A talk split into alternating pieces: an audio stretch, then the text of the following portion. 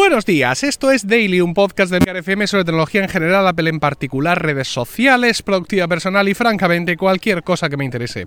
Hoy es jueves 25 de octubre de 2018 y voy a hablaros de la aplicación Libros, eh, antes conocida como iBooks, eh, aplicación que está en iOS, aplicación de lectura de libros electrónicos y de cómo puede ayudaros a dormir a los niños por la noche. Señores, esto es eh, un capítulo súper nicho, pero bueno, el tema me ha resultado suficientemente interesante como para traerlo aquí. Mis, mis hijos, mis hijos leen, o sea, no hace falta que le den una medalla ni nada de eso, pero bien, sí, pues eh, se han aficionado, los hemos aficionado un poquito a lo que son los libros.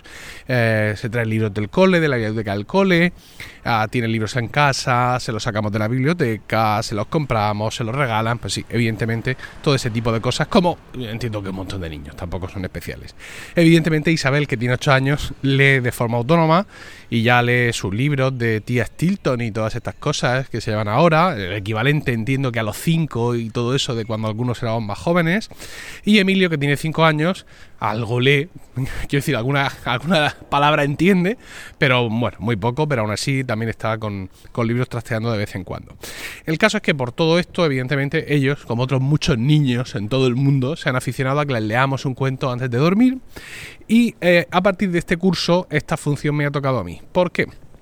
Ah, porque antes esto lo hacía mamá, porque eh, le leía el cuento, Emilio hasta, eh, hasta un poquito avanzado el embarazo de Miguel, todavía seguía tomando teta, porque en casa somos de las estancias prolongadas, no llegando a la universidad, pero casi. Eh, entonces, pues claro, mamá entraba, Emilio tomaba un poquito de teta, mamá le leía el cuento, bien, era en nuestro reparto de tareas ese se le tocaba a ella, pero claro, eh, este año con Miguel, con Miguel siendo un bebé, que lo mismo está llorando, que lo mismo no, pues eh, mamá no puede estar también pendiente de dormir a los mayores, evidentemente, y ahora eso me ha tocado a mí. Porque si, si el nene está llorando o está tomando teta, mamá está con él, y si no, mamá está descansando o consiguiendo ducharse o cenando en silencio ella sola, así con los ojos muy abiertos, o lo que sea. Bueno, el caso es que ah, pensé que podía ser una buena idea, al, después de las dos tres primeras noches, dado que ellos los libros los tienen como ya muy leídos, evidentemente los libros que tienes en casa pues ya como que te lo sabes de memoria y eso está bien a veces porque ah, pues se crea un hábito en los niños, ya sabéis que a los niños les gusta ver la misma película mil veces porque ya se la saben y eso crea en ellos una sensación de bienestar, una familiaridad, todo ese tipo de historias. Pero pensé que sería buena idea que tuviéramos una serie de libros que fueran solo para dormir, ¿vale? Aparte que los libros para dormir pues tienen que ser eh, cortitos, etcétera, y los libros que ellos tienen y manejan por ahí, pues muchas veces no son necesariamente cortitos. Así que pensé eso, en digamos, en determinar, seleccionar una serie de libros que fueran solo para dormir e intentar de alguna forma también crear en ellos algún tipo de reflejo condicional, ¿no? Para ver si simplemente desenfundando el libro, pues ya, eh, ya se me dormía. No, no, es tanto, no es tanto, pero bueno, más o menos sí, sí está funcionando. En un momento dado empecé a leerles en el iPad. Al principio mm, les leía pues, los dos, tres cuentos que ya tenía comprados, eh, que compré hace tiempo porque me hicieron gracia o lo que sea, y eh, la cosa les gustó les gustó porque además se crea un ambiente muy majo. Yo me siento ahí, las camas de mis hijos forman una L, yo me siento en el, en el vértice de la L con la espalda hacia la pared, ellos cogen sus almohadas y las pegan a mí y me cogen los brazos, es, todo como súper idílico y súper bonito. Apagamos la luz de la habitación, solo se queda una luz de dormir que está encima de un armario, una luz roja muy bonita y yo con el iPad le leo el cuento. O sea, se crea un ambiente propenso a que se duerman, que es lo que, es lo que tienen que hacer. Entonces eso, al principio le leía libros que algún libro que ya tenía comprado, como por ejemplo El monstruo caramelo y alguno más que había por ahí. Claro, pasada la primera semana, se me ocurrió, digo, bueno, voy a entrar en la tienda, en la iBooks Store, a ver qué me encuentro. Y mm, para mi sorpresa encontré que había un montón de libros gratis y no gratis, ideales para contar antes de dormir. Eh, por ejemplo, del mismo autor de El monstruo caramelo, que es Israel Gómez, que se puso en contacto conmigo hace tiempo, no sé si regalamos aquí o en Lactando o no sé dónde, promocodes precisamente del monstruo caramelo. Bueno, pues del mismo autor tenemos El monstruo que perdió los colores, un libro muy interesante además de corte ecológico. Eh, cuesta dos pavos y está prometido que salga el monstruo fiesta, que cerraría la trilogía de los monstruos. Que por cierto, no sé si Israel escucha todavía este podcast, pero si estás por ahí, mis hijos me preguntan que cuándo va a salir el monstruo fiesta.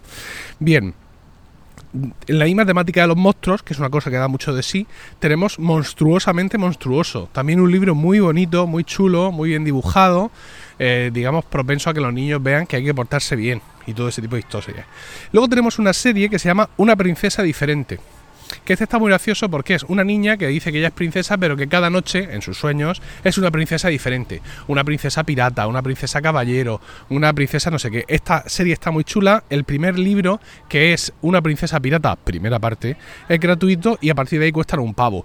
La autora es Amy Potter, eh, los libros están en español, el dibujo es discreto, por así decirlo, la maquetación también es discreta, se podría hacer mejor, pero cuestan un pavo, señores, cuestan un pavo y cumplen su función perfectamente. Es cierto que en algún momento en el cuento me he encontrado algunos, algunos asuntos un poco raros, como por ejemplo hay, por un, hay un pequeño impulso en, en, la princesa, en la niña, que también se llama Amy, hay un pequeño impulso de, de comunismo, ¿no? Porque cuando ella es princesa caballero, ve los campos de su propiedad y opina que los campesinos deberían ser los propietarios de los campos, ¿vale?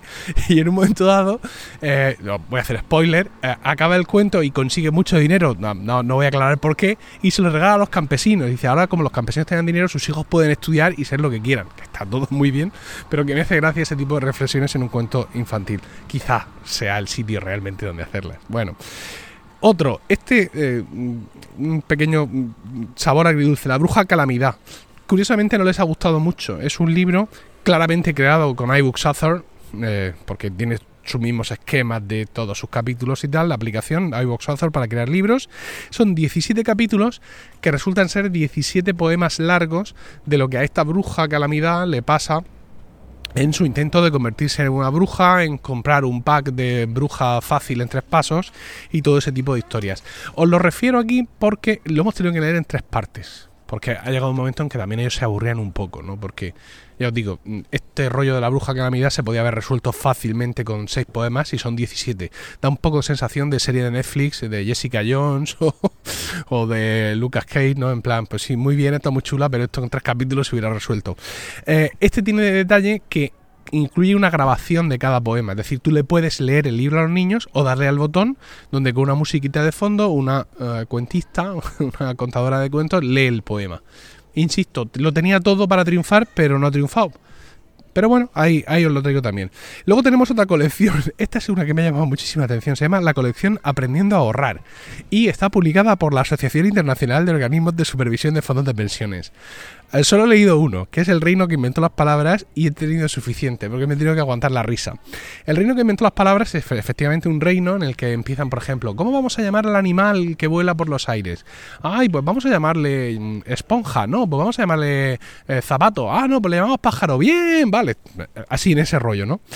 Y de pronto llega el rey y dice, ciudadanos, dicen los sabios que van a venir días eh, de crisis, así que tenéis que trabajar un poco más para ir ahorrando para esos días. Dejaos de juegos de palabras y poneros a hacer esto. Dice, la mayoría obedeció, pero algunos no veían que llegara ninguna crisis y el rey pidió a sus jugulares que contara historias por la noche para convencer a los dudosos. Y dice, llegó la crisis y entonces salió el consejero a decir, bueno, como vemos, eh, estamos en crisis, eh, los campos no florecen, etcétera, pero como os habéis portado muy bien y habéis ahorrado, nos va a ir estupendo. Dice, el rey ha predicado con el ejemplo. Dice, envió a otro reino donde no iba a llegar la crisis 15 cerdos, 2 conejos y no sé cuántas más. Y ahora hemos recibido 55 cerdos y 356 conejos. Y el rey entusiasmado decide llamar a esto invertir. O sea, es una cosa absolutamente demencial. Yo cada vez que pasaba a la página, insisto que quizá está bien, ¿no? Que quizá... Eh, muchas veces nos quejamos que en el colegio no nos han enseñado rudimentos de economía, educación vial, derecho, todo este tipo de cosas, pero me hace mucha gracia ver estos conceptos económicos metidos en cuentos para niños. Y es una colección entera, ¿eh? O sea, hay un montón. Mm, mis niños se me han quedado con un poco de cara de póker, en plan, no entendemos la moraleja de este cuento, pero bueno, ahí, ahí está. Otra colección, I Character, ¿vale? Escrito Character con CH. Estos son cuentos cortos, con frases cortas con letras muy grandes y dibujos que demuestran comportamientos erróneos de los niños y más importante sus propias reflexiones al respecto, obteniendo al final del cuento la clave para el buen comportamiento. Los títulos, por ejemplo, Un devora galletas principiante, que es sobre preguntar antes de tomar algo, Paseando y aprendiendo, sobre la timidez, De tortugas y problemas, sobre ser honesto y decir la verdad, ah, mm, eh, como una flor, sobre ser optimista y estar de buen humor. Bueno, en fin. Eh, más o menos va de esto y también me han gustado mucho y a ellos también, ya os digo, cuentos muy cortitos, eh, por ejemplo, serían ideales para que un niño que está en, primero de primaria aprendiendo a leer los pudiera leer solo, para que os hagáis una idea del tipo de cuento que es, pero incluso a Isabel le gustan las pequeñas historias que cuentan estos cuentos.